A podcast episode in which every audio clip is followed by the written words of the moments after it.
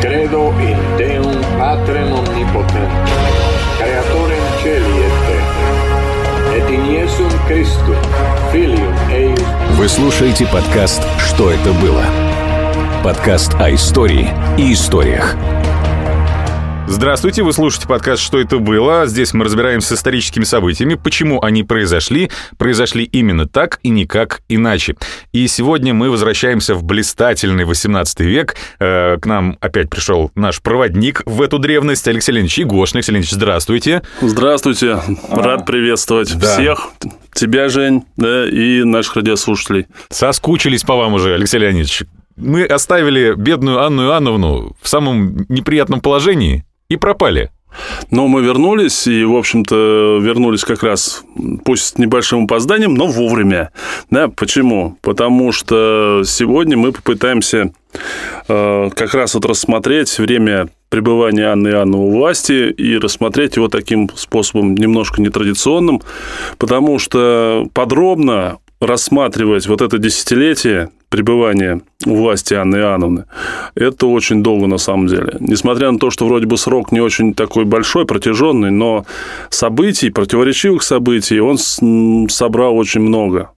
И попробуем сегодня разобраться да, в некоторых стереотипах э, понимания да, вот э, этой ситуации. И, э, быть может, подведем какие-то вот такие итоги да, на основании вот этого разбора. И да, мы Анну Иоанновну оставили в таком положении, если не пикантном, то интересном. Она э, разорвала предлагаемые ею э, ей кондиции, да, ограничения ее власти, которые были разработаны членами Верховного Тайного Совета, и э, заявила, да, и как бы явно уже показала, что, в общем-то, править будет единодержавно. Но э, возникла сразу же практически ситуация, которая всегда возникает после какого-то большого такого торжественного действия.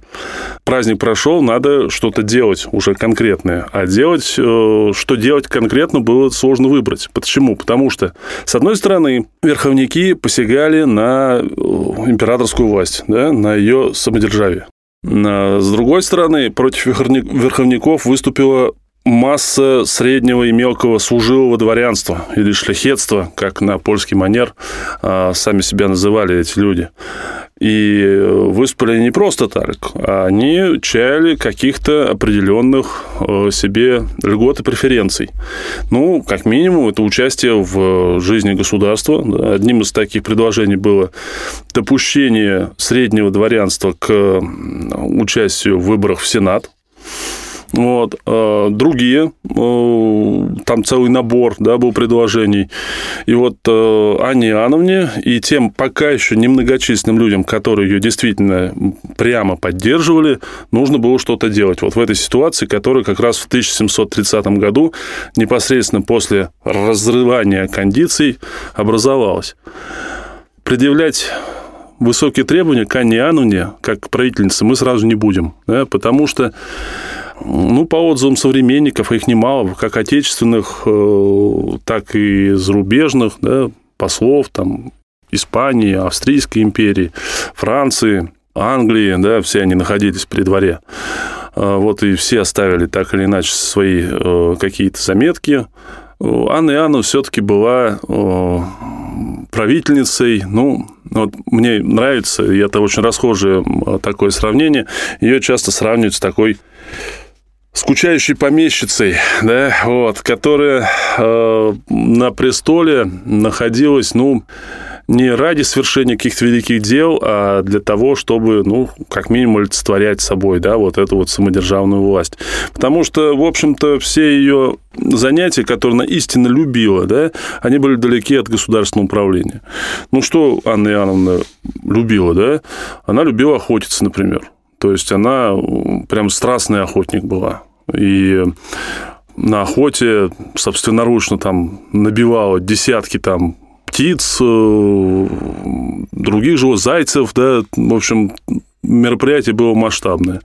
В быту она, в общем-то, вот ее двор, а, несмотря на пышность, очень большую, о чем тоже свидетельствовали дипломаты того времени, что вот а, русский императорский двор, он приобрел пышность, которой не видел никогда. Попозже приведем примеры. Да?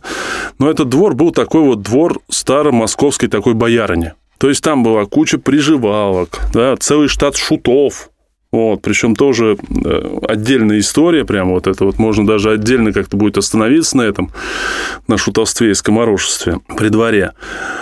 Какие-то э, лично, так скажем, нравившиеся э, Анне Анне люди там находились, абсолютно бесталанные, так скажем, да.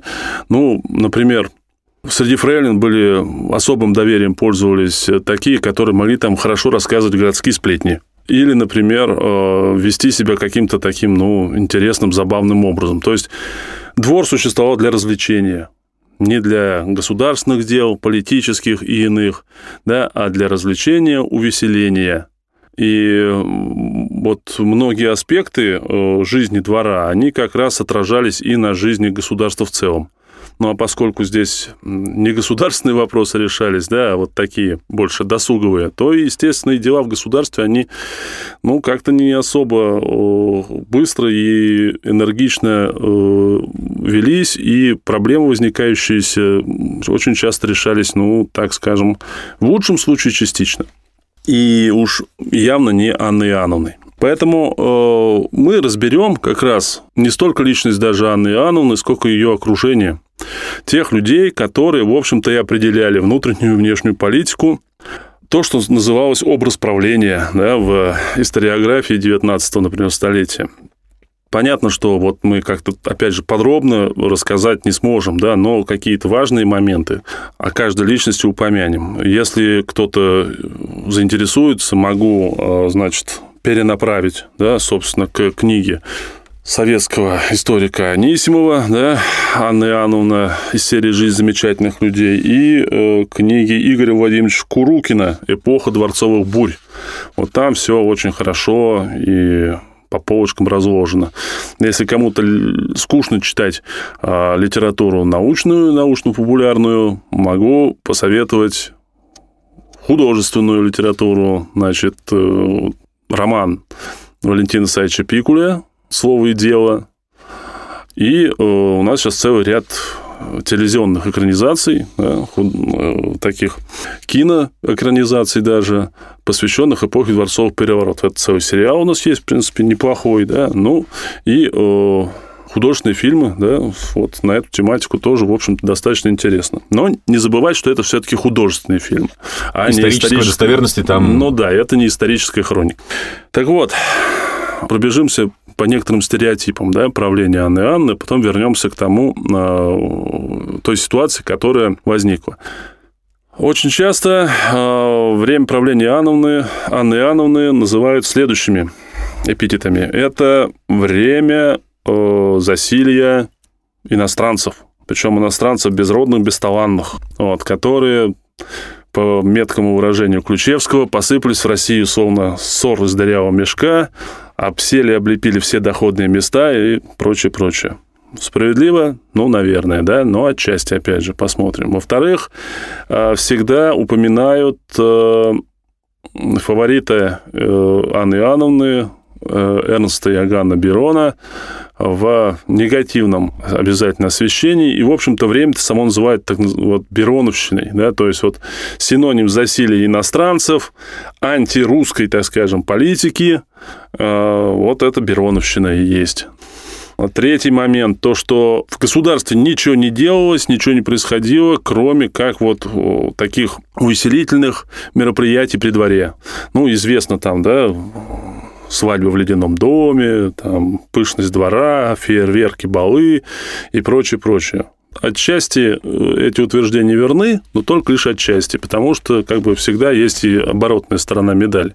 И вот что касается той ситуации, которая э, сложилась в 30 году, Анна Иоанновна вообще всю жизнь свою, все свое правление привыкла доверяться только тем людям, которым, которых она лично знала, и лично они были ей симпатичны, и она лично им доверяла всегда. И вот в 30-м году таких людей было не так много. Ну, кто это мог быть? Это мог быть, например, а, Густав Левенвольде, да, тот самый товарищ, который снарядил гонца для того, чтобы как-то вот обезопасить, обезопасить предупредить, да, готовящимся вот этом вот затей, готовящимся затейки верховников. А, начальник гвардии, ну, неплохо. Но был еще более а, важный и верный помощник, как оказалось. Я говорю об Андрее Ивановиче Эстермане который по своей традиции вот все время вот это вот тревожное, он был болен, ну, сказался больным. Однако сохранилось э, э, письменное известие, письмо Анны Анны Костерману, в котором она как раз после вот этих событий говорит, что надо бы нам с тобой Андрей Иванович встретиться, да, и некоторые вопросы обсудить, и благодарит его за помощь в как раз вот преодолении ну, выражаясь старым языком, политического кризиса. То есть Эссерман был, конечно же, в курсе всех событий. Мало того, представляется, что он был как раз и тем э, руководителем теневым, да, вот, собственно, который и поддержки Анианы, который позволил ей сломить э, сопротивление даже такой минимальной верховников. То есть э, согласиться нужно с тем, что именно Астерман на протяжении всего правления Анны Иоанновны был главным действующим лицом и во внутренней, и во внешней политике. Практически все документы, которые мы возьмем того времени, а к ним так или иначе приложил руку Астерман. То есть это человек, действительно, вот э, олицетворявший эпоху. И, наверное, правильно будет, ну, собственно, вслед за целым рядом исследователей, и вот тот же Пикуль, например, Бероновщину назвать не Бероновщиной, а Астермановщиной не находясь на виду, часто сказываясь больным, но в то же время, будучи прекрасно осведомленным о всех делах внутри и вовне государства, Астерман, конечно, оставался душой, так скажем, да, вот э, политической системы, которая сложилась при Анне Иоанновне. В 30 году нужно было, еще раз повторю, что-то делать. Нужно было или сразу, сразу же карать верховников, жестоко, чтобы неповадно было. Но сделать этого было нельзя, потому что это были очень влиятельные, известные государственные деятели. И прямо скажем, что вот так вот сразу да, подвергать их опале, это значит, ну, как минимум ополовинить весь государственный аппарат того времени. Военную коллегию, сенат и прочее.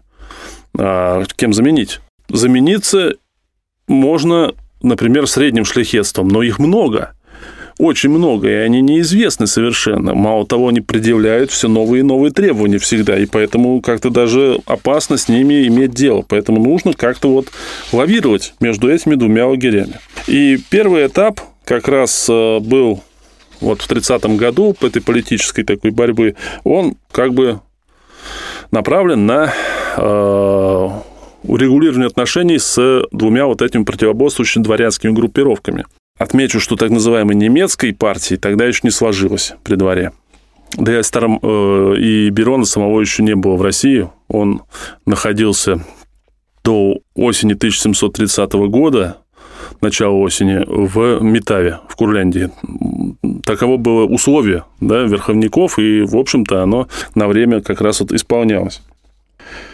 Что было сделано? Да? Ну, в первую очередь, верховники не получили серьезного наказания сначала. Они, э, да, были частью отстранены от власти, особенно это касалось долгоруких, да, они были отставлены, да, от должностей, вот, э, отправлены в ссылку, сначала, правда, не очень далекую, это в Ярославль, потом их подальше отправили в тот самый достославный Березов, но, тем не менее, они остались живых, да, хотя репрессии коснулись, в общем-то, всей семьи, конечно. А вот Голицын, например, они пострадали, ну, ну, можно сказать, практически не пострадали никак. Потому что Михаил Михайлович Голицын, э, генерал-фельдмаршал, да, он э, был, несмотря на то, что одним из таких влиятельных деятелей этого периода создания вот этих вот кондиций, э, он, в общем-то, в итоге умер своей смертью, и гонение как раз вот на эту дворянскую, да, боярскую еще фамилию, они начнутся чуть позже. Объясню почему. То есть пока у э, Анны Иоанн не было сил, так скажем, для того, чтобы э, начать вот репрессивные действия. А потом они появятся, соответственно. И мелкому дворянству, шляхетству тоже были сделаны некоторые уступки, да? хотя совершенно, прямо скажем, не те, на которые они рассчитывали. То есть в основном это касалось порядка несения службы, порядка взимания э, податей да, и изыска недоимок. То есть вот такие вот э, хозяйственные больше вопросы, да, вопросы землепользования, землевладения э, были предоставлены на решение вот поместного дворянства. То есть политических решений в отношении среднего и мелкого дворянства не, не делали. Но нужно было упрочить как раз свое положение. Да? И каким образом э, было это сделано? Вот Астерман, а именно он, скорее всего, стоял за вот этими действиями, он, в общем-то, понимал, что в первую очередь нужно, а, исключить возможность нового дворцового переворота. А как ее исключить? Если у Анны Иоанновны, ну, так скажем, законных детей не было, хотя говорят, что был общий у них сын, да, наследник с Бероном, но понятно, что он никем не признавался официальным наследником. Тогда Астерман сочиняет специальный документ, положение, которому нужно было уже в 1730 году всем дворянам и армии привести присягу наследнику престола, которого когда-нибудь укажет Анна Иоанновна. То есть сразу же определял легитимность, что называется, законность, да, того наследника, которому перейдет престол после, ну, ну в результате каких-то там ситуаций, связанных с здоровьем, там, жизнью Анны Иоанновны. Пока еще этого наследника даже, ну, что называется, и в проекте не было, но вот этот вот документ, он как бы уже очень серьезно ограничил возможность для маневра тем, кто попытался бы оспорить э, законность, легитимность власти, власти Анны Иоанновны. Дальше. Гвардия русская, да, она, конечно же, играла большую роль, да, всегда в дворцовых переворотах, шляхетство вот этого, да, дворянство с его там, помыслами, да еще вооруженное, да находящееся в столице, всегда это было, в общем-то, ну, вполне таким грозным, что называется, аргументом, да, в руках всех претендентов на престол, поддержка гвардии. Так вот, чтобы создать некий противовес старым гвардейским полкам, были созданы два новых гвардейских полка в начале 30-х годов. Это Измайловский гвардейский полк, который получил статус дворцовой стражи. То есть он находился при дворе. Вот, измайловцы набирались, причем в основном из э, ну, рядовой состав, из э, так называемых однодворцев, то есть э, мелких дворян и крестьян Малороссии. Сделалось это для того, чтобы не было каких-либо связей с ну, феодальными владениями, поместьями да, или фамилиями Центральной России, а офицеры как раз были иностранцы. То есть вот э, Измайловский полк и потом полк э, гвардейской кавалерии, кавалергардский полк, вот они стали э, такой силовой, что ли, составляющей опоры власти Анны Иоанновны. Ну и, конечно же, нельзя не сказать о том, что в марте 1731 года была восстановлена тайная канцелярия. Канцелярия тайных и сыскных дел – это тоже, кстати, очень такой интересный сюжет, можно тоже его отдельно раскрыть. Вот история политического сыска, он она еще начинается так официально при царе Алексее Михайловиче Романове, но вот при Петре Первом э, возникла вот эта вот государственная, так скажем, коллегия, тайная коллегия, да, или тайная экспедиция ее называли по-разному. Разные годы, до этого был Преображенский приказ, известный всем, но в разные годы разные люди возглавляли его. Э, князь Кесарь Рамадановский, потом э, номинально был Петр Андреевич Толстой, здесь обязательно нужно упомянуть о многолетнем главе этой самой тайной канцелярии, занимавшейся политическим сыском, в первую очередь, э, об Андрее Ивановиче Ушакове. Интереснейшая судьба у человека на самом деле. Долгая жизнь. Вот он прожил 80 с лишним лет. Сложная жизнь, да. выходец из очень бедного рода новгородского. В юности остались сиротами он и четыре его брата как раз вот все Ушаковы, вот они из этого корня. И все продвинулись благодаря службе своей. Ну, вот. это адмирал в первую очередь, да? Вот. Да и Андрей Иванович тоже такая личность, персона очень интересная. Значит, он по призыву Петра, когда набирались полки в новую армию, да, явились, все братья явились в Москву, все поступили на службу. Андрей Иванович отличался высоким ростом, статью, выносливостью, силой, то есть был человек, ну, всех мер, молодой. Его зачислили в Преображенский полк, где он успешно, очень и быстро продвигался по службе, был э, замечен самим царем, да, благо там чего, царь всегда находился среди вот этих. Быстро прошел вот этот вот чин от сержанта там до поручика, вот, и э, как раз в конце царствования Петра, значит, с новым чином капитана он стал заместителем Толстого, а по сути дела руководителем фактическим вот тайного сыска, тайной канцелярии и э, возглавлял это ведомство вплоть до смерти Екатерины I, потому что, э, точнее говоря, воцарение Екатерины I, прошу прощения, а Екатерина I его отправила в ссылку, то есть подвергли опале и отправили в ссылку. Почему? Потому что, ну, у Ушакова много, на самом деле, было таких моментов. Но это понимать нужно, это специфическая очень деятельность. И вот, скорее всего, вот Ушаков, он прям был к ней, ну, прирожден, что ли.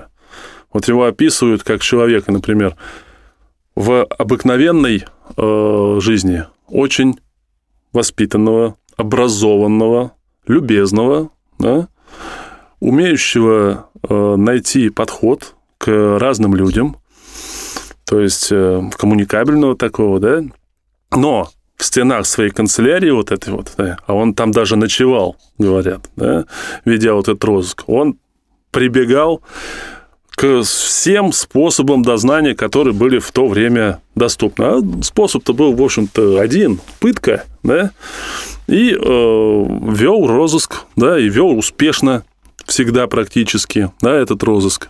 Причем как лично, так и через своих, ну, сотрудников, да, доверенных лиц. Э, Ушаков вел розыск по делу о царевиче Алексея, да, бегстве царевича Алексея. Был одним из подписантов приговора смертного Алексею. А, и даже, как ну, там говорили, одним из участников его такой тайной казни, да, убийства. Вот. А, он же расследовал а, дело Вильяма Монса.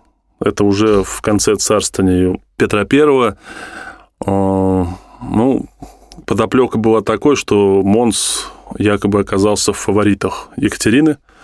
И было сделано расследование. Монс э, уличен был якобы во взяточничестве, в особо крупных, да, ну и, соответственно, приговорен к смерти. Ну вот, Екатерина, видимо, дым-то без огня не было, Екатерина таким образом Ушакова покарал. Он, правда, в итоге в ссылке оказался тоже недалеко, в том же Ярославле. Это вот такая ближняя ссылка была. И, э, несмотря на то, что в столице не появлялся, жил как бы под надзором, но через свои связи, через своих агентов был очень хорошо всегда осведомлен, что происходит в столице. И, соответственно, э, был одним из лиц, которые поддержали Анну Иоанновну как раз вот в борьбе с верховниками. Ну, это как раз в 1731 году, на волне как раз уже только-только начинающихся репрессий в отношении своих противников, тайная канцелярия, запрещенная да, при Екатерине, была восстановлена вновь. И вновь ее главой стал Андрей Иванович Ушаков. Между прочим, по оценкам э, иностранцев, в принципе, он не был каким-то чудовищем, таким уж прям вот, или маньяком, да, потому что, ну, пытки, например, там, в дознании, тогда это была обычная практика, везде причем. И э, отмечали такую вещь, что он действовал всегда строго в рамках того закона, который был в то время. То есть это был человек, вне всякого сомнения, очень такой своеобразный, интересный. И он пережил четырех правителей и занимался своим прямым делом, при том, что иногда судьба его сводила вплотную с его бывшими жертвами, вот, если говорить о шутовстве при Ань, дворе Анны Иоанновны, а там целый штат был шутов всяких. Причем это были представители аристократических фамилий. Да? И вот был там один а, еще как из старых таких шутов Петровский. Ну, это даже в фольклорном жанре отмечается э, Иван Алексеевич Балакирев, да? шут Балакирев. Насколько он был шут, непонятно. Но то, что человек был очень скорый на слово, острое слово, да, нелицеприятное слово, это вполне возможно. Так вот, как раз в процессе Монса Балакирь выступал одним из главных обвиняемых. И он, кстати, из него, от него, вернее, поступили э, свидетельствовательские показания о том, что Монс берет взятки. Началось-то его преследование от того, что он проболтался, он был ездовым форейтером Екатерины, и он э, проболтался там где-то с пьяну, что возит письма от Монса Екатерине. Его взяли, тот же Ушаков его лично пытал, нужные показания были взяты, ну и дальше-дальше. Э, между прочим, 60 ударов палками и ссылка в Рогервик. Это гиблое место считалось в это время. Не да. путевочка в Анапу. Да, э, получил Балакарев. Но потом он был помилован в итоге, да, там через... И вновь оказался при дворе, ну, уже будучи достаточно взрослым человеком. Уже э, Анны Иоанновны. С одной стороны, Ушаков пользовался личным доверием и правом даже вхождения без доклада в покое императрицы. И тут же всегда был Балакирев. И вот между ними нередко возникали прям прямые склоки. К тому, что э, Анна Иоанновна, она ну, несколько благоволила Балакиреву, да, и позволяла ему шутить на там такие темы, которые, в общем-то, были, наверное, неприятны Ушакову. Вот. Вот такие вот перипетии могли быть, да, при дворе государни Анны Иоанновны. Так вот, тайная канцелярия стала действительно э, главной, так скажем, силой, которая э, укрепляла опоры престола. А, принцип ее действия таков был. А, выискивать тех, кто так или иначе заумышлял на незыблемость императорской власти. Врагов прямых и непрямых. Да? Поэтому людей попадало туда очень много, самых разнообразных. То есть э, число э, прошедших через тайную вот эту канцелярию, там исчисляется где-то около полутора десятков тысяч человек. Правда, наказано из них было гораздо меньше. Ну, реальное наказание понесли. Вот, потому что э, принцип-то, в общем-то, был совершенно простой. Э, напрямую принимались доносы, да, вообще в любом месте. Можно было человеку прокричать два важных слова, да, слово и дело государева. И это означало, что он имеет некое, некие сведения государственной важности. Его припровождали в тайную канцелярию, выслушивали его, а это мог быть прямой донос просто, да? Но при этом интересная деталь. Его оставляли тоже в заключении. Значит, работали с обвиняемым, да? Если тот, как выражались, запирался – то начинали работать вот с доносчиком. Не зря в народе сложилась такая поговорка. Доносчику первый кнут, потому что за ложное обвинительство тоже следовало наказание. Но надо понимать, что система-то получения показаний, она, в общем-то, требовала очень серьезной силы духа. Да? И понятно, что многие сознавались и себя оговаривали. Вот. Поэтому э, процессы периодически возникали, да, и периодически возникали такие достаточно серьезные, но это вот в первую очередь цементировало, так скажем, людей верных Анне Иоанновне, и заставляла бояться тех, кто, ну, так или иначе, критически относился к ее правлению. Такие тоже были и среди дворянства, и среди чиновничества. Вот, то есть тайная канцелярия стала вот как раз таким инструментом, а, ну, если не подавления какого-то инакомыслия, то недопущения такового вообще. Вот уже э, заручившись, так скажем, такими инструментами, получив такие инструменты, Анна Иоанна, она, конечно, уже почувствовала себя гораздо более увереннее. Практически сразу же после приезда Берона 30 году она перебирается со двором в Петербург. До этого она находилась в Москве. Да? До этого она опасалась этого делать.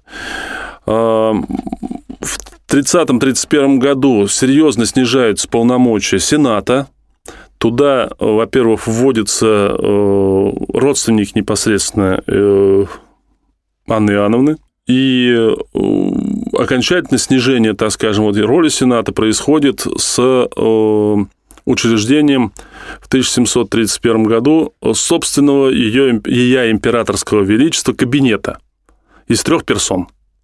Тоже идея Стармана, кстати.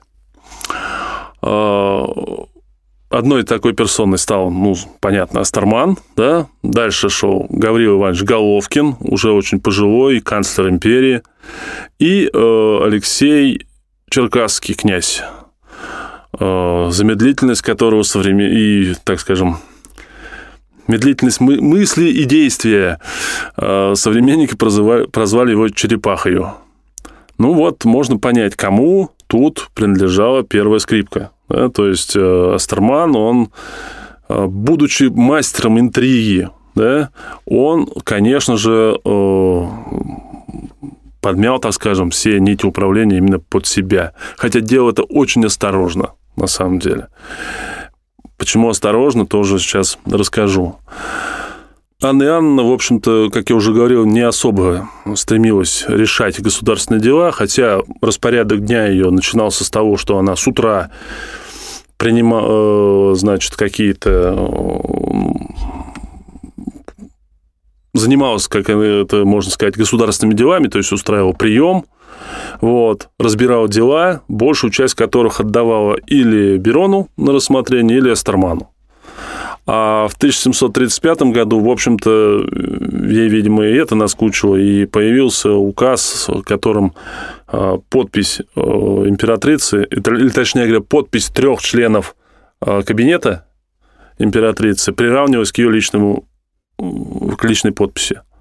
То есть, в принципе, даже можно было без ее участия какие-то вопросы и решить. Вот. А Старман был осторожен. Почему? Потому что он был не один такой хитрый. Там постепенно, как раз вот после, особенно после э, приезда Берона, э, складывается вот эта самая немецкая партия, которая потом будет э, объектом как раз вот всех, объектом неприязни, всеобщей, можно сказать.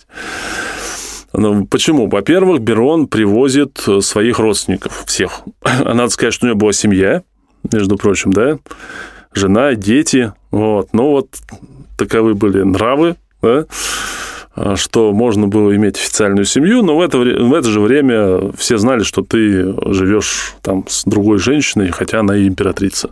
Вслед за этим э, произошел, как я уже говорил, набор иностранных офицеров да, в гвардию, вот, точнее говоря, иностранцев на офицерские должности. И в основном, конечно же, это были люди, которые так или иначе лично были связаны или с Бероном, или с э, Левенвольда, например, или с самой Анной Анной, которая долгое время прожила тоже вне России. Поэтому вот э, аздзейские, так называемые, прибалтийские немцы, да, они действительно э, стали играть значительную роль при дворе. В первую очередь потому, что, еще раз да, повторяю, Анна хотела видеть около себя людей, которым она лично доверяет – или за которых проучился человек, которому она лично доверяет, например, Берон. Да? И вот личность Берона, она как раз тоже в этом плане очень интересна. Вот Берон был фаворитом, ну, в таком вот классическом, что ли, понимании на самом деле. То есть, если мы возьмем Меньшикова, да, или, ну, Толстого отчасти, да, или фаворитов там будущих времен, то это были выдающиеся государственные деятели, которые не скрывали своих амбиций.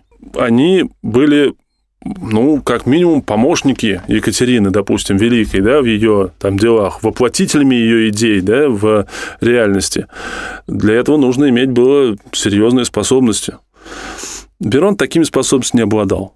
То есть он, конечно, не был в никакой мере готов э, управлению государством, там, империей в целом. У него ни образования не было соответствующего, да и... Желание отсутствовало. И желание, наверное, отсутствовало, да и худородный он был, прям скажем, не признали бы его дворяне русские, потому что он пытался еще по молодости лет устроиться на русскую службу, как раз вот в штат придворный, да, ему отказано было из-за того, что он э, ну, не совсем, так скажем, человек хорошего происхождения, но вот видишь, как получилось, э, что он все равно при дворе оказался, да еще и на самом верху. Э, интересы у него тоже совершенно другие были, да, вот, и он вел себя именно так, как вели себя фавориты там Европы, то есть он был рядом с правителем или правительницей, да, он всегда мог выполнить поручение правителя, он, в принципе, вел свою какую-то, да, там деятельность, он выступал как некое доверенное лицо, поручитель перед. Его внимание, его расположение заискивали те, кто хотел сделать карьеру, Понятно, что он как человек оборотистый и, так скажем, умеющий торговать своей должностью, он брал с этого много. И упреки в казнократстве, да, в расточительстве э, в отношении Берона, они справедливы. Но такие же упреки, на самом деле, можно было к любому государственному деятелю того времени предъявить. И мы посмотрим с вами об этом. Э, сравним, так скажем, с государственным деятелем русским, да, есть ли отличие в этом. Берон делал одну очень грамотную вещь, на самом деле, которая, вот, например, погубила Меньшикова. Он не понял этого, и она его погубила. Он никогда не старался быть первее правительницы.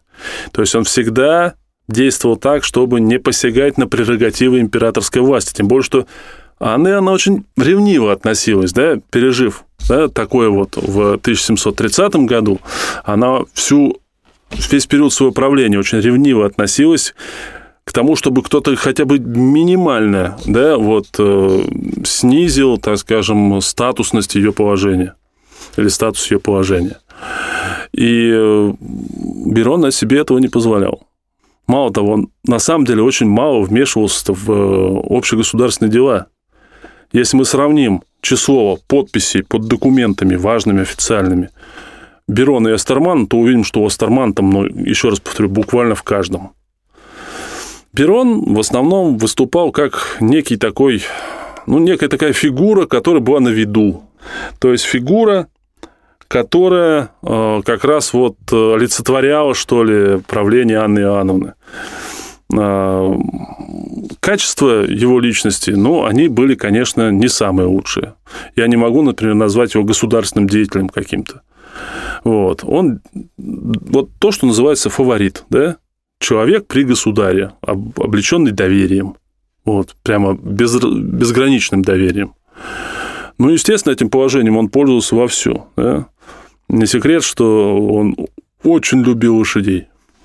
Вот, его как только не называли там недоброжелателей лошадником, и посланник Австрийской империи такую оставил характеристику, что Берон э, говорит о лошадях и с лошадьми как человек, а с людьми выражается как лошадь. Вот. Или острота, которую приписывают тому же Балакиреву, например, да, когда Берон его спросил, э, что там как люди обо мне отзываются.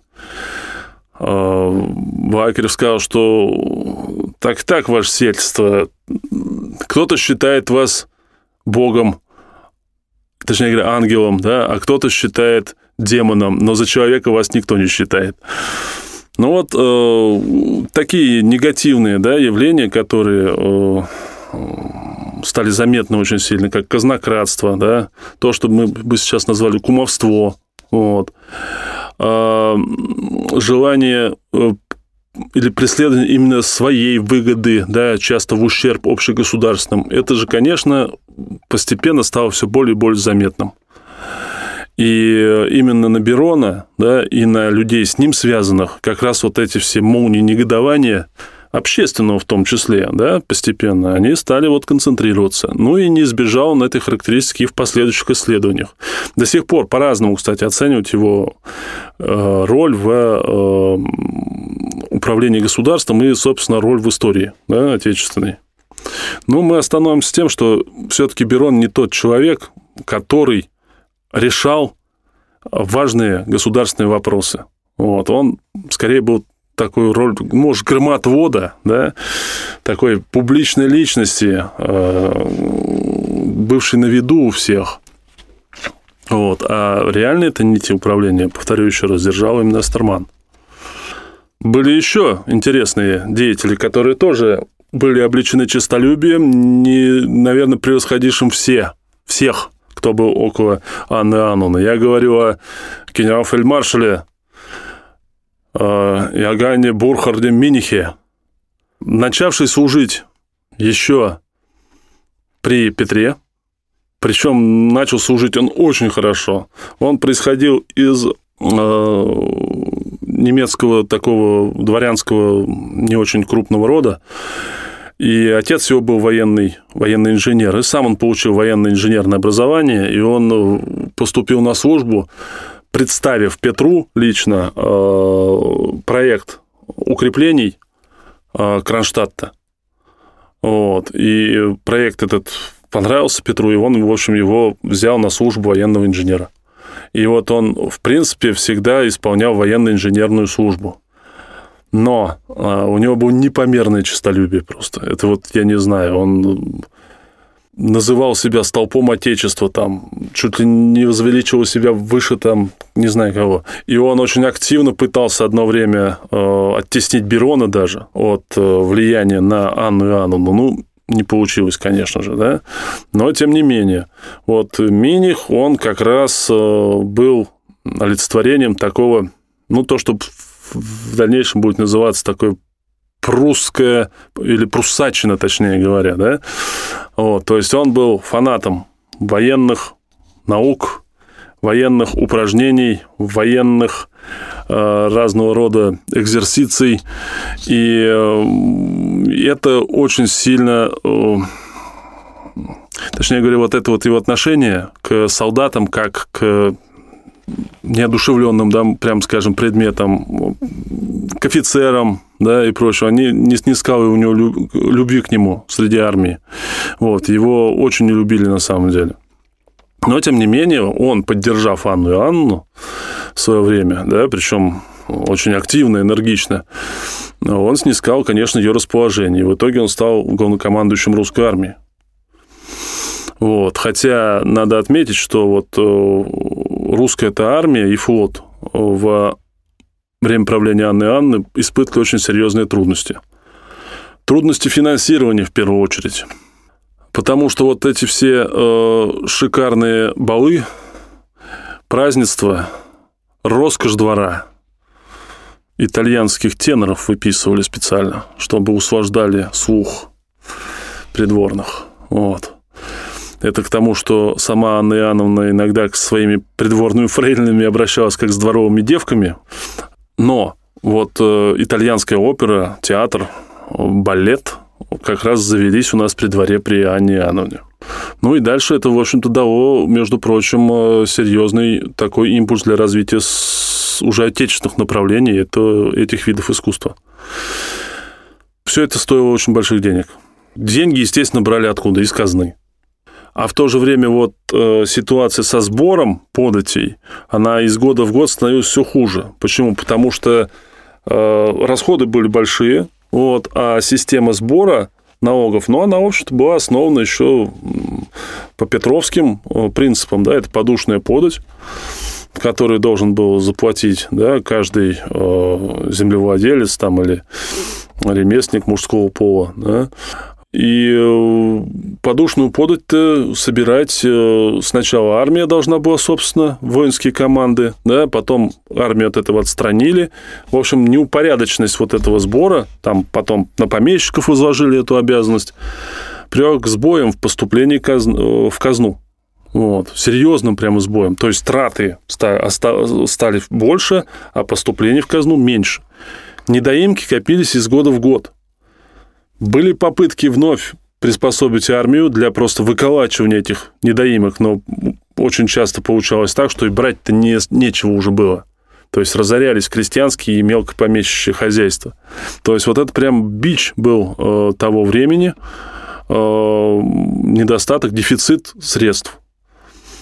Единожды была ревизия проведена, на самом деле, в 1737 году, и выявилось, что, в общем-то, почти 700 тысяч рублей дефицит бюджета. Это астрономическая по тем временам сумма. Но, естественно, это сказывалось на финансировании флота и армии. Причем больше всех страдал флот. Флот дело вообще затратное, да, и поэтому многие корабли Балтийского флота, они просто пришли в негодность. Вот. Даже те, которые были построены самим Петром, например. Вот. А, тем не менее, вот тоже интересный факт. А, во времена Анны Иоанновны активно очень э, развивалось у нас мореплавание. Да? Вот, экспедиции на север, да, по Северному морскому пути, вот, Великая Сибирская экспедиция. В общем-то, начиналось научное исследование э, Сибири, да, Дальнего Востока. Вот это тоже, как говорится, из песни слова не выкинешь. Но это все-таки не благодаря целенаправленной политике государства, а благодаря э, подвижничеству да, очень там многих людей. Э, формироваться стали вот начатки такого научного учреждения, которое потом будет образовано Академией наук. Да. Начинал свой ученый путь Ломоносов вот, в эти же времена. Ну, в общем-то, надо отметить, что да, какие-то подвижки в том числе и были. Они были бы гораздо сильнее, если бы еще и правительство как-то этому способствовало. Армия, э, нужно отметить, в, по сравнению с ФОТом, с несколько лучших была кондициях, что называется, но все равно недостаток э, финансирования сказался и здесь. Да?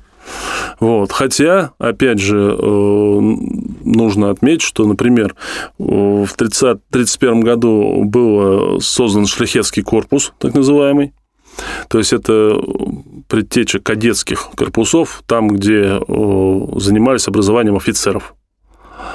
Вот. Первое учебное заведение для обучения офицерского состава. Вот. Два новых гвардейских полка, то есть две единицы. Потом произошло э, организационное переформирование армии. Вот. И воевали мы так по-крупному в это время дважды.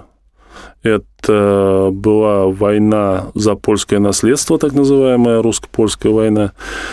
То есть это середина 30-х годов, как раз необходимость в э, поддержании своего ставленника да, на польском престоле.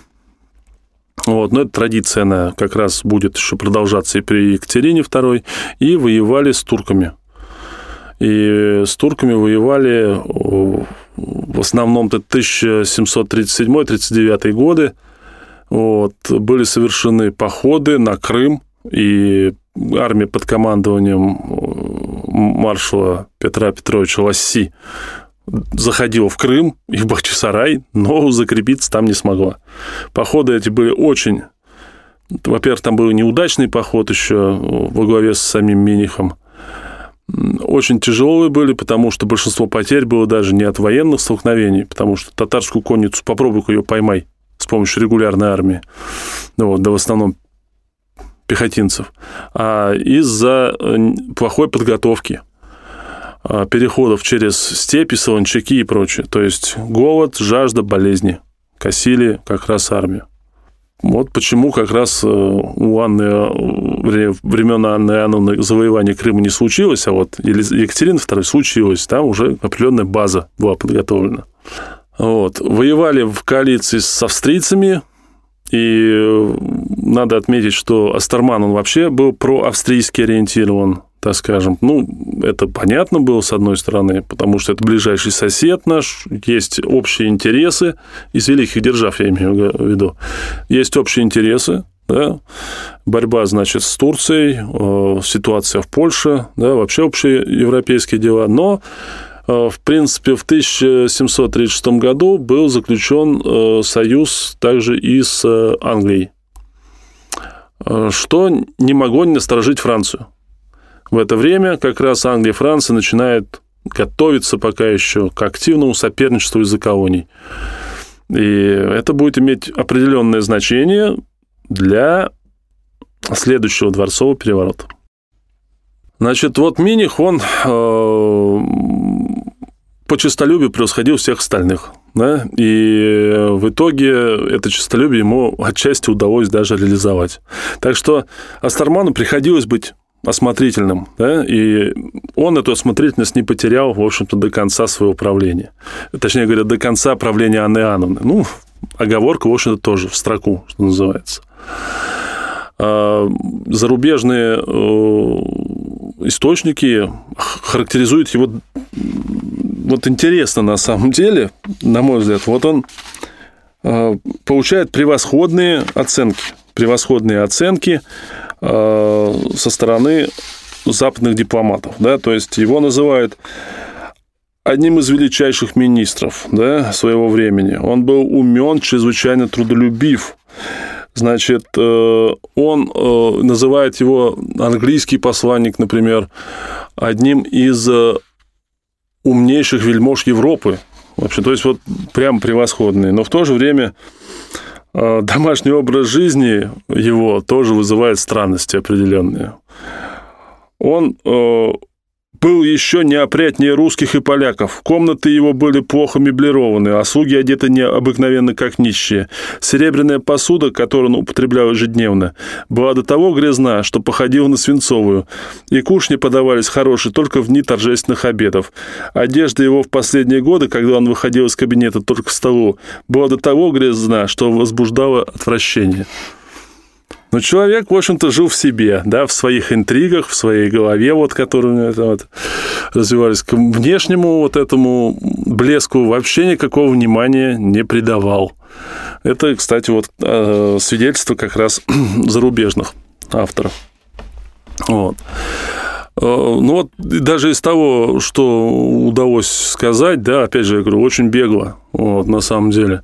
Понятно, что ситуация-то она была не самой простой. Вот. Анна Иоанновна, да, императрица на троне, но она практически ничего не решала.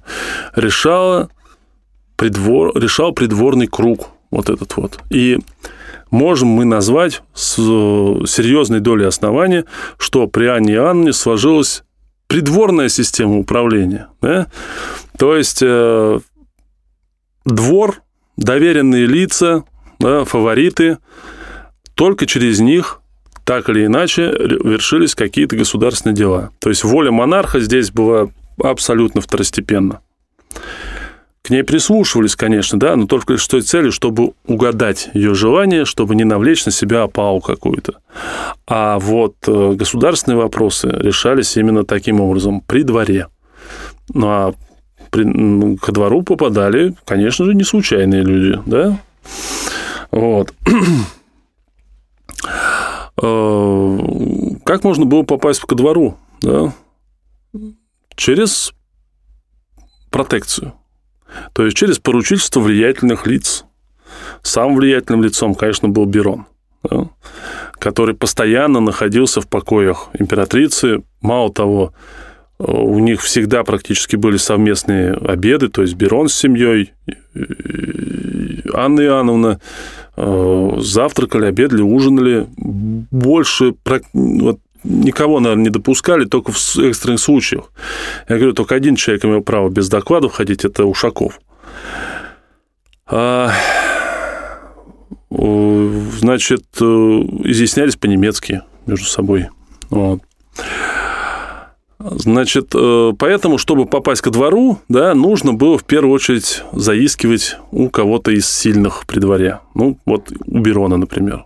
Такой вот путь прошел, кстати, один из таких неудавшихся реформаторов, его очень часто называют выразителем интересов русской партии, так называемой, да, потому что постепенно вот это соперничество на такой национальной, что ли, почве, да, оно становится все более и более серьезным русским дворянам, вельможам становилось понятно, что их просто оттеснили от государственного управления. Оттеснили почему? Потому что вот эти иноземцы оказались сплоченнее, коварнее и хитрее, более искушенными в интригах. Вот я говорю об Артемии Петровиче Волынском, человеком, который вздумал потягаться в искусстве интриги с самим Эстерманом. Он э, занимал, в общем-то, последовательно разные государственные должности, начал служить тоже еще при Петре, так скажем, младший такой сотрудник Петра. Вот. Э, работал долгое время с Татищевым, э, пользовался его покровительством. А Татищев был, между прочим, губернатором Оренбуржья. Вот. И как раз по протекции Татищева попадает он в Петербург, где пытается втереться и не безуспешно в доверие к Берону. Используя слабость того, да, лошадей. Вот. Берону в это время отстроили манеж, да, известный там в Петербурге. Не кто-нибудь, а Растрелли да, строил. На все это дело 5 тысяч государственных денег угрохали. Вот, то есть, ну, такое нормальное дело было. А, значит, э, он э, сходится как раз вот на почве разговоров и оценок лошадей как раз. И Берон видит, человек-то прям разбирается. А Волынский, он действительно был очень тоже грамотный такой лошадник, что называется. Вот. Человек разбирается, единомышленник, можно сказать. И практически сразу же он дает лесную характеристику Волынскому, что этот человек очень достойный. Но это он для себя ее так определил, а впоследствии и до императрицы дошли вот эти отзывы. Вот. Надо сказать, что, в общем-то, Волынский, он сознательно делал карьеру, так скажем. Вот. То есть у него было, было свое видение, как э, поправить государственные дела, потому что он был убежден в том, что не все правильно происходит. Мало того, еще на пути, вот так скажем, к вершине, а у него будет вершина да, власти, он Э, ну, можно сказать, создал да, кружок единомышленников или встречался со своими единомышленниками, в которых обсуждали в том числе вот э, некие такие вопросы, проекты, да, как бы, ну, как у нас обычно говорят, как нам обустроить Россию, да? Вот.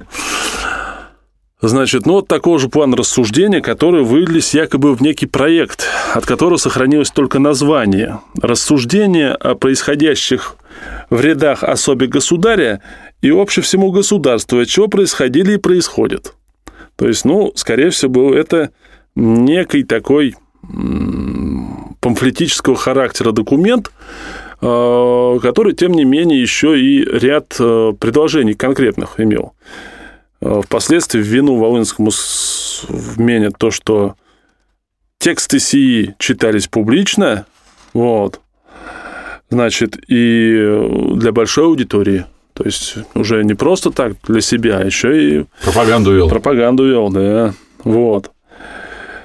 Значит, э, ну, Волынский в итоге добивается того, что по протекции э, Берона Анна Иоанна благоволит его назначению в члены кабинета ее императорского величества. Вместо Головкина, как раз, который совсем уже одряхлел в то время.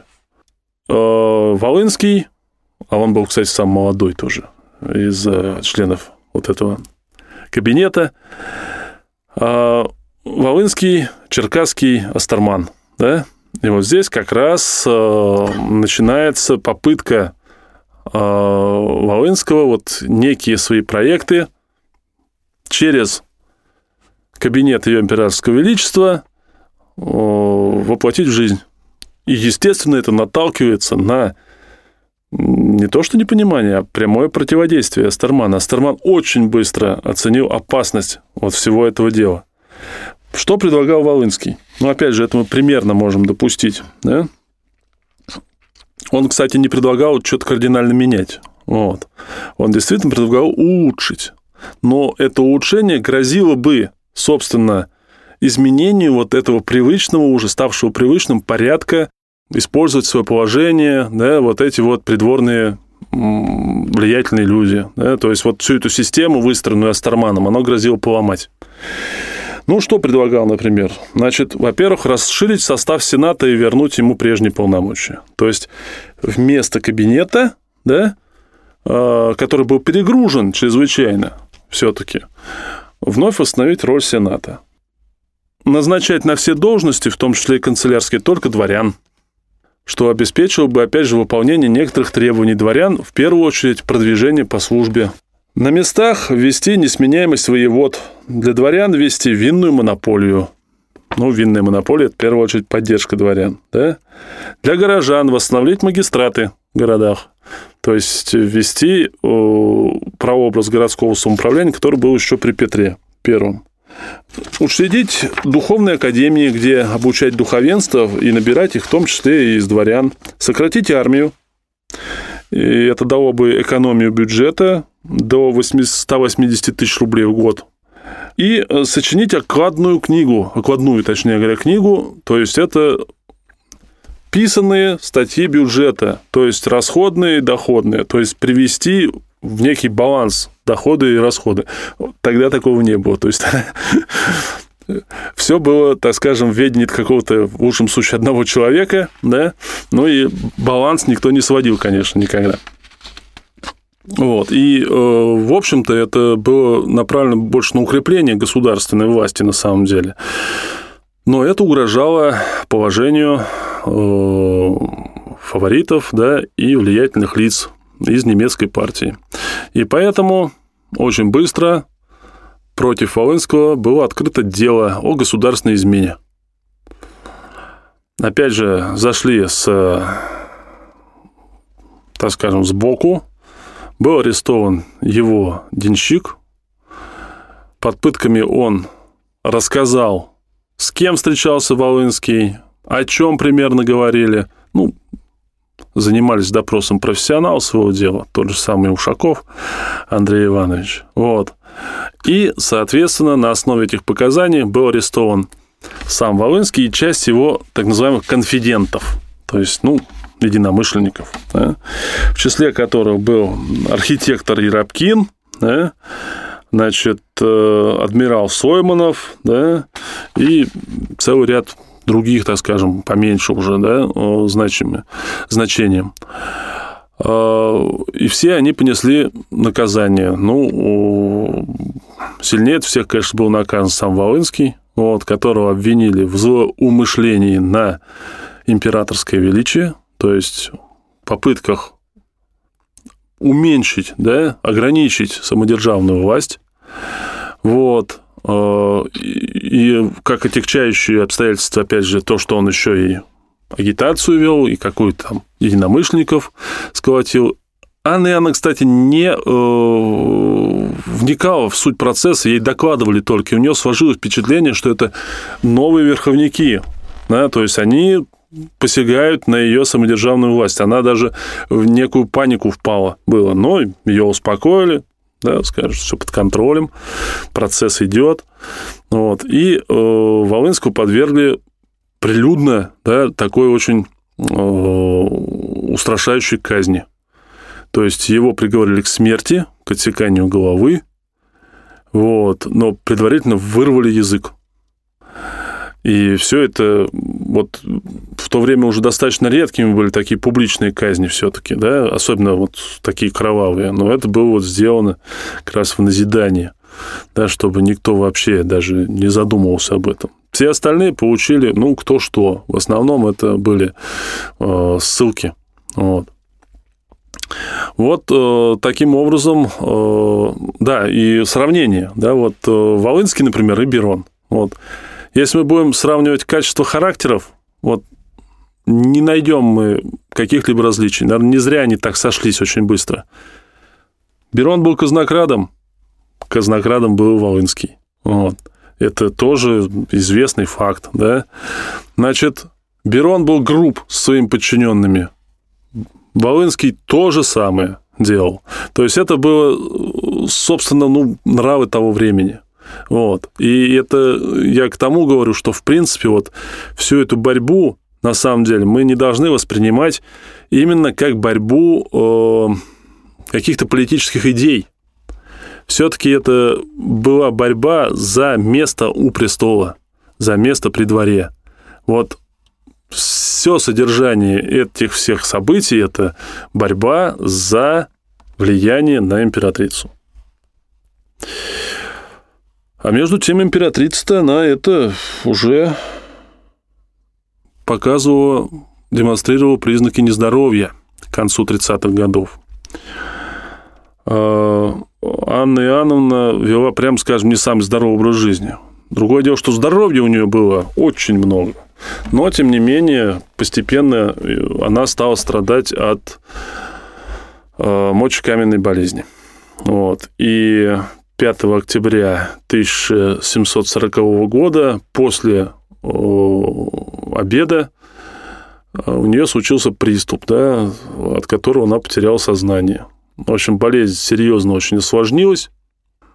За год до этого она предприняла определенные действия, чтобы обеспечить все-таки наследование престола.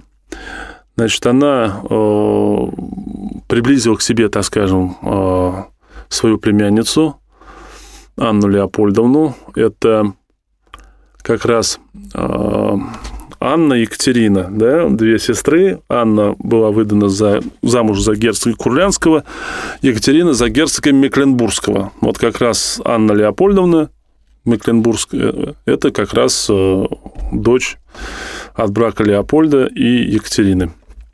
Вот. А, и некоторое время рассматривал ее кандидатуру, да, но впоследствии решение свое изменило, и в 1739 году она устраивает свадьбу Анны Леопольдовны с Антоном Галштинским, да, принцем Антоном Галштинским. Возникает так называемая галштинская фамилия в нашей истории. Вот.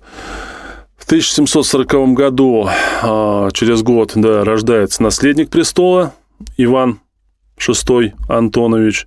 И вот как раз его уже больная да, Анна Иоанновна назнач... называет своим преемником, то есть наследником престола за э, то время, если вдруг он не достигнет совершеннолетия, регентом должна была оставаться его мать.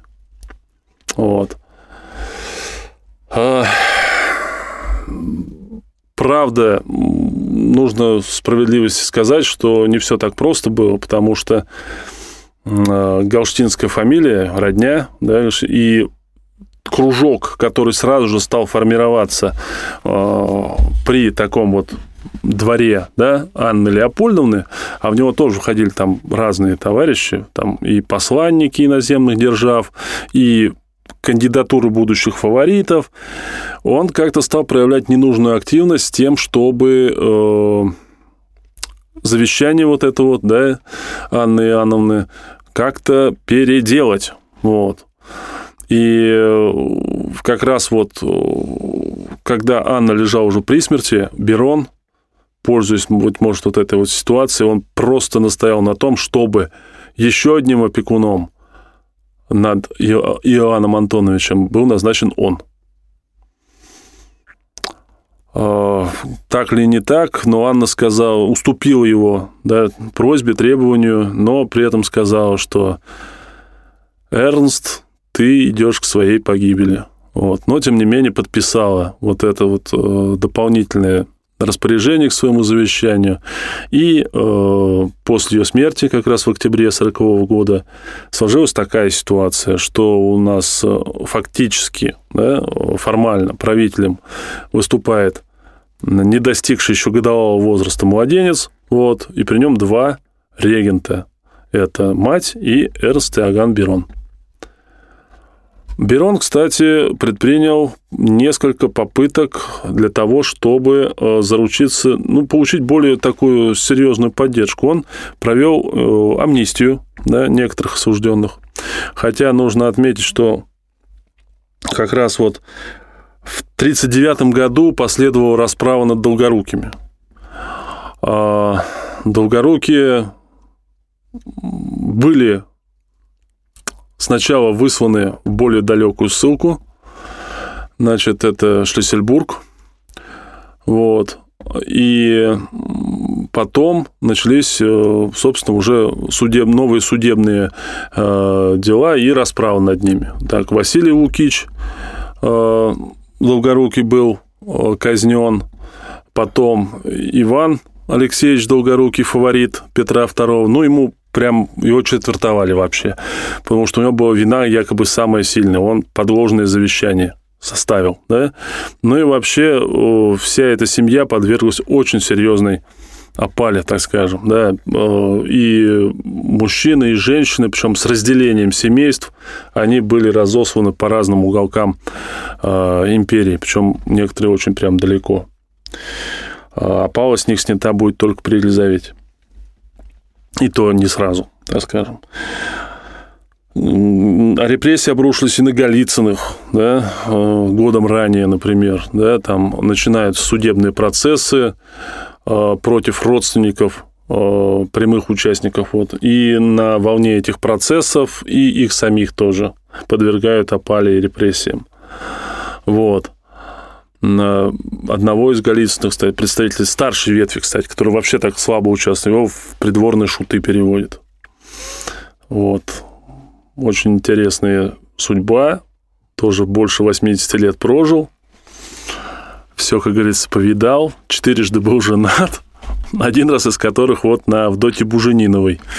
А приживалки при Анне, в дворе Анны Иоанновны как раз-то свадьба в, золот... в ледяном доме пресловутая. А, ну, сначала начнем с того, скажем о том, а почему вот аристократам и представителям аристократических фамилий переводили их в шуты, ну, потому что это вот было своеобразное такое мщение. Да? То есть низведение до такого очень низкого положения. А поскольку э, жизнь-то при дворе только концентрировалась для Анны Иоанновны, то, соответственно, вот при дворе ты занимаешь такое вот не очень хорошее положение, так скажем. Веселишь и э, всячески, так сказать, дурачишься да, в угоду императрицы.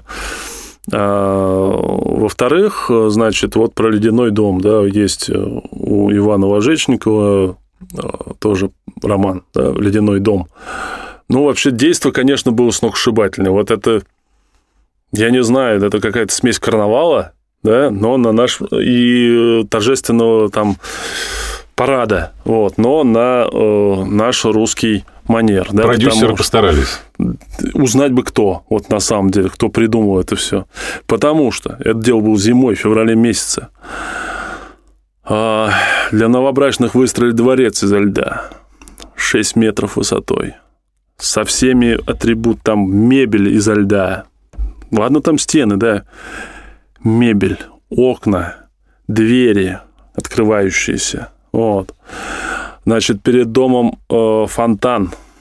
Кит ледяной. Из Китая шпарит фонтан нефти с возжиганием, то есть огненный. Значит, э, собрали со всей империи, как говорили, коров и корлиц, ну, людей невысокого роста, обредили их в национальные одежды народов России, вот, и пустили свадебным поездом, так скажем. Вот, то есть это было нечто, наверное, невообразимое. Другое дело, что новобрачные чуть было Богу душу не отдали, потому что их поместили, в общем-то, в эти апартаменты, сказали, вот вам для первой брачной ночи пентхаус, да, вот. Но там холодно же, там и на улице мороз, там по 30 градусов, и тут изо льда все. Но, чтобы они не убежали, к ним приставили гвардейских солдат, не убежишь, вот. И приказали ложиться, спать, да, мол, согрейтесь, мол, в объятиях жарких, да, там какие там жаркие объятия. Ну, в общем, дальше тут разнятся сведения. То ли удалось подкупить кого-то из солдат, и тот принес им тулуп, то ли просто сжалились над несчастными, что называется. Но, тем не менее, прожили в браке, двое детей было у них. Потом э, Авдотья, значит, умерла при родах очередных. Э, не, при родах второго ребенка умерла она. Вот. А сам э, вот Алексей Михайлович Голицын, он еще дважды был женат. А первый брак у него очень такой трагичный. Из-за него он и погорел. Он был женат на итальянке непонятного происхождения. Привез ее в Россию, но она не перешла в православие. А тогда что-то как-то очень строго же с этим было, да, и вот нашли такой формальный повод, чтобы ущучить, что называется, фамилию Голицыных, не извести их. Это же все равно, ну, позор, прям скажем. Тем более, что он принадлежал к старшей ветви Голицыных. Он был внуком знаменитого Василия Васильевича Голицына. Ну, в общем, такое. Вот. И э, Берон, в общем-то, попытался как-то заручиться поддержкой да, со стороны тех, кого когда-то, ну, так или иначе, обидел, быть может, или нет.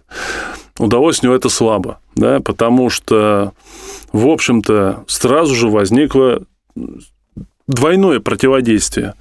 Первое противодействие – со стороны русского дворянства, шлихетства, да, которое, в общем-то, увидел, что двор, двор Анны Леопольдовны в миниатюре напоминает тот же самый двор Анны Иоанновны. Те же иностранцы, тоже закрытое влияние, да. Надо сказать, что Астерман, он выступал как сама Анна Леопольдовна, она вообще была женщина очень тихая, такого тихого нрава, спокойного. Вот, он выступал, как она сообщала, как добрый пастырь, да, в отношении. То есть, ну, тоже, видимо, давал нужные советы. Вот. И э, вот это вот противодействие постепенно стало превращаться в организованную силу. Почему? Потому что стала понятна точка приложения этого недовольства э, и точка концентрации, где можно это все как бы выплеснуть э, и высказать без опаски. Это компания, лейб-компания Елизаветы Петровны. Вот, то есть вот Елизавета Петровна постепенно становится, вот как смотрите, как бы такой антипод, да, что вот она-то совершенно уж русская правительница, да, чем вот это вот все. Тому же наследник-то он тоже полунемец получается, Иван VI Антонович. И вторая опасность, более, как оказалось, э, серьезная, была со стороны Миниха, который э, решил, что самый подходящий момент, собственно, Берон, Берон-то не свергнуть. Да? Вот он, воспользовавшись поддержкой, у него все равно определенная поддержка в армии была, опять же, он глава вооруженных сил был в то время, он совершает вооруженный переворот в 1741 году. Вот. И не излагает э, вот эту вот гаустинскую да, фамилию и арестовывает Берона. Значит, правда, э, и объявляет себя регентом при э, Иване Антоновиче. Правда, в общем-то, эта ситуация долго не продолжалась, потому что практически сразу же за одним переворотом следует второй переворот в пользу Елизаветы Петровны. Здесь нужно отметить, что уже очень плотно на пульсе руку держала дипломатическое представительство Франции. Вот. И оно всячески торопило, да, и стимулировало, что называется, Елизавету Петровну слухами о том, что вот или Берон сейчас тебя заарестует и отправит в ссылку, или в монастырь, того хуже. А для Елизаветы Петровны монастырь был очень неприятная вещь. Она была женщиной очень жизнелюбивой, имела веселый нрав, любила балы и прочие атрибуты светской жизни. Вот. А, или, или миних. Вот. И поэтому, в общем-то, это ускорило процесс прихода ее к власти. Но об этом мы, наверное, позже будем говорить. Скажу лишь, что вот э, судьба вот этой самой галштинской фамилии, она очень такая трагичная, но она в то же время ставит определенную точку в э, череде дворцовых переворотов. Э, значит, Антон Ульрих да, и Анна Леопольдовна с сыном в итоге были помещены в Холмогоры. То есть это к Архангельску, ближе туда. И долгое время жили там. После этого противоречивые сведения поступают вот при уже конце управления Елизаветы. А, считается, что семья была разделена. А, родители остались в Холмогорах, вот, а Э, Иван VI был помещен в крепость Шлиссельбург. Есть другая версия, что они все вместе приехали в Шлиссельбург, и потом только Иван Антонович был арестован, Анна Леопольдовна умерла, а Антон вернулся к себе на родину. В общем-то, точных сведений на самом деле нет. Буквально недавно была информация, что вроде в Холмогорах нашли некий склеп там с как раз вот представителями вот этой вот фамилии, да, старшими. Иван Антонович содержался в одиночной камере в Шлиссельбургской крепости, потому что он был претендент на престол, достаточно опасный. И он больше прав имел на престол, на самом деле, чем Петр III, если так разобраться-то, династически. И уж наверняка больше, чем Екатерина II. В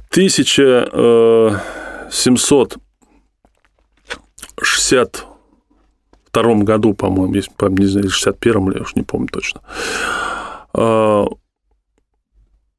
произошел мятеж в Шессельбургской крепости, ну, на волне как раз э, смерти Петра III и слухов об узурпации власти Екатериной, поручик Гудович э, пытался освободить э, Ивана VI в качестве вот претендента живого. Хотя он уже был, конечно, живой, но очень сильно не в себе. Молодой человек, воспитывавшийся, ну, практически никем не воспитывавшийся, а сразу помещенный в одиночку. Вот. Охрана, следуя инструкции положенной э, при угрозе освобождения пленника, его заколола. Значит, вот так закончилась многолетняя вражда двух ветвей потомков Алексея Михайловича. Э, потомков от Марии Милославской, которым принадлежали Софья, Анна и Иван VI в итоге, и потомков Натальи Нарышкиной. То есть это линия Петра – Великого. А, в принципе, здесь уже можно говорить о том, что, собственно, прямая эта династия, она тоже пресеклась а, Романовых окончательно. Вот. И новое время, да, новое правление Екатерины, оно, в общем-то, знаменовало как раз вот такой промежуточный итог, что ли, да, эпохи дворцовых переворотов, когда э, часть э, претендентов, она была, ну, физически просто уже истреблена. Э, дальше уже по-другому. Сценарий будет развиваться события в плане вот борьбы за трон. Ну, а Анинское время, да, наверное, мы должны оценить, если так вот взвешенно подходить к тому, как как там ситуация развивалась, да, то это, конечно, время не самое прогрессивное в истории нашей страны, потому что личные интересы здесь возобладали, причем личный интерес всех, да, они возобладали над интересами государственными. Э, и это не принесло пользы ни, собственно, людям, личностям вот этим, да, ни э, государству в целом, стране в целом. Э, Анну ни в коем случае нельзя назвать выдающимся или хоть каким-либо значимым таким серьезным государственным деятелем. Она отбыла свое время да, на престоле, как это было положено ей по рождению, так скажем. Она не была самостоятельной фигурой никогда в свое, за все время своего правления. Вот. Все вопросы решали другие люди, абсолютно другие люди. И главным здесь, конечно, интриганом и воплотителем государственной политики был Астерман Андрей Иванович, который прожил долгую политическую жизнь. Между прочим, его после воцарения Елизаветы Петровны отправили по протаренной дорожке в город Березов. Вот. Берон свою ссылку отбывал в Ярославле в том же самом, был возвращен впоследствии, да, вновь в Петербург уже пожилым человеком, так скажем. Вот. И э, для, собственно, э, страны, э, для государства можно найти один плюс, да, то, что, в принципе, окончательно уже установилась прерогатива вот именно самодержавной власти. То есть именно самодержавие как основной вид организации власти – а, в Рус... Российской империи после смерти Петра. Он несколько пошатнулся все-таки, да, вот. Но при Анне Иоанновне он стал незыблемым. И посягать на авторитет власти этой или замещать каким-либо образом своими действиями решение правителя, как это дерзал, например, Меньшиков, да, при Петре там втором или еще как-то, и Долгорукий при Петре втором, уже никто не решался. То есть произошло укрепление именно э, системы абсолютной монархии. И можно в этом плане э, с времени правления Анны Иоанновны э, начинать отсчет от уже э, тем процессам, которые приведут к ну, блистательному веку Екатерины, да? потому что воцарение Екатерины это тоже будет серьезное испытание, но оно будет пройдено гораздо легче, например. Так что зря ничего не происходит, да, все имеет свое продолжение. Случайности не случайны, как говорили в одном фильме. Алексей Ильич, огромное спасибо за сегодняшний рассказ. Наконец-то мы закончили с Анной Ивановной. Нас ждут впереди перевороты с участием гвардейцев и э, дальнейшее погружение в историю переворотов. У меня есть один вопрос. Слушайте, ну мы как-то раз, правда, об этом уже говорили, но сами иностранцы, они вообще понимали, что они иностранцы? Или они ехали сюда чисто делать карьеру и зарабатывать э, репутацию? В основном второе. Вот. А многие иностранцы, на самом деле, которые приехали в Россию, они стали очень близки к русскому духу, что называется, да, к русскому образу жизни. По сути дела, они стали русскими. Вот. То есть э, нельзя, например, э, прямо считать, что они выступали какая-то консолидированная диаспора. Вот. У них э, в первую очередь, вот здесь, если мы говорим применительно к Анне Иоанновне, да, то здесь как бы ситуативная им пришлось сплотиться. Вот. Потому что э, ну, нужно было как-то вот э, определить да, свое положение. И сама Анна Иоанновна была заинтересована в этих людях. Э, при других правителях, например, ну, ту же роль, да, которую играли иностранцы при Анне, играли, собственно, русские, да, или малороссы, да, как при Елизавете. Поэтому нельзя сказать, что они как-то вот как такая иностранная экспансия, что ли, выступали еще раз повторю, немало примеров того, как э, многие иностранцы, переехав в Россию, да, становились э, еще, может быть, даже более русскими, чем сами природные русские. Например, Екатерина II та же самая. Вот. Так что здесь э, основная эта цель, как бы первоначальная, да, это получить службу, да, получить определенные возможности да, для построения карьеры. Вот. И кто как к этому относился, это уже другой вопрос. То есть кто-то хотел больше брать взятых там и это, а кто-то хотел служить. То есть здесь уже просто личные качества играли большую роль на самом деле. Ну, а ну тогда же не было еще такой страны, как Германия, были отдельные княжества, правильно? Да, То есть да. они прям не говорили, что я, я там гражданин немецких нет, княжеств, нет, поэтому мы здесь конечно, будем продвигать, продвигать нет. политику иностранного государства. Конечно, нет. Здесь, э, я говорю, национальных мотивов было минимум, что называется. Вот. Э, какие-то вот э, такие моменты, связанные там, с землячествами и прочим, они ушли в прошлое вместе вот с этой самой немецкой слободой. Сейчас уже в любом случае все, кто поступал на службу, да, они э, так или иначе априори становились э, подданными Российской империи. Вот. И как бы неприятие, что ли, какое-то, да, со стороны русских было то, что вот, ну, как бы это относительно в новинку было, на самом деле, такое текучка, да, движение кадров, да еще и людей, ну, немножко все-таки по-другому мыслящих, э, по-другому, быть может, даже и расповедание имеющих, другое. Вот. И э, самое главное, близких к императрице. Тут ведь вопрос вот при Анне был в чем? Кто ближе к императрице, тот, значит, вот самый главный. Вот а почему они, а не мы?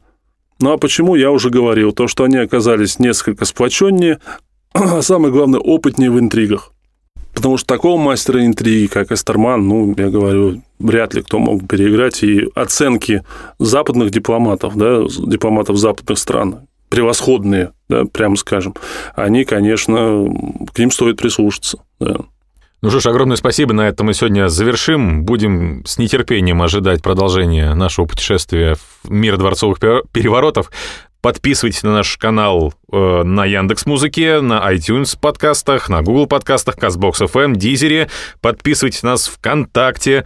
Э, нас везде можно найти по нашему дяденьке на фиолетовом фоне или по фразам «Что это было?» подкаст или «Ну, было и было». Алексей Леонидович, огромное вам спасибо. Всегда рад, всегда рад.